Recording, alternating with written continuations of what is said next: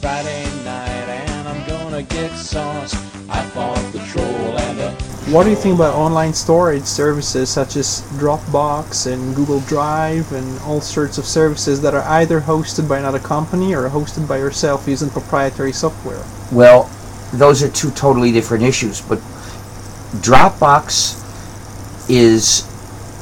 Uh, I think it is possible to use Dropbox just to save files on without running non free software, but the files are completely an open book to Dropbox, so I'm pretty sure the NSA gets to see them too somehow. And I think it's not wise to trust your files to any company unless they have been thoroughly encrypted with free software on your own computer first. And in addition, it shouldn't be encrypted file by file because the NSA might still learn something from that.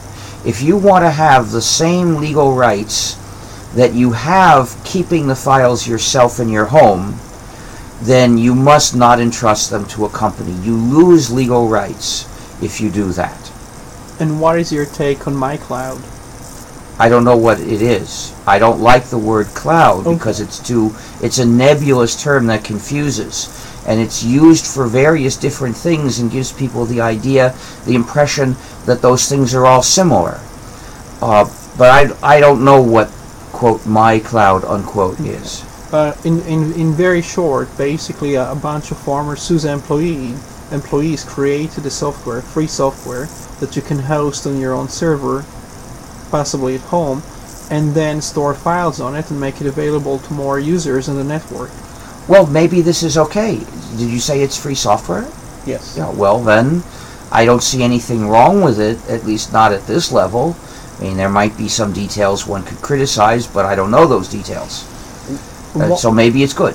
What What do you make of the fact that it's becoming increasingly hard to listen and to tune into uh, all sorts of videos and multimedia on the web anonymously, and services seem to be eager to get a person's identity and Well, I'd have never done that, you see.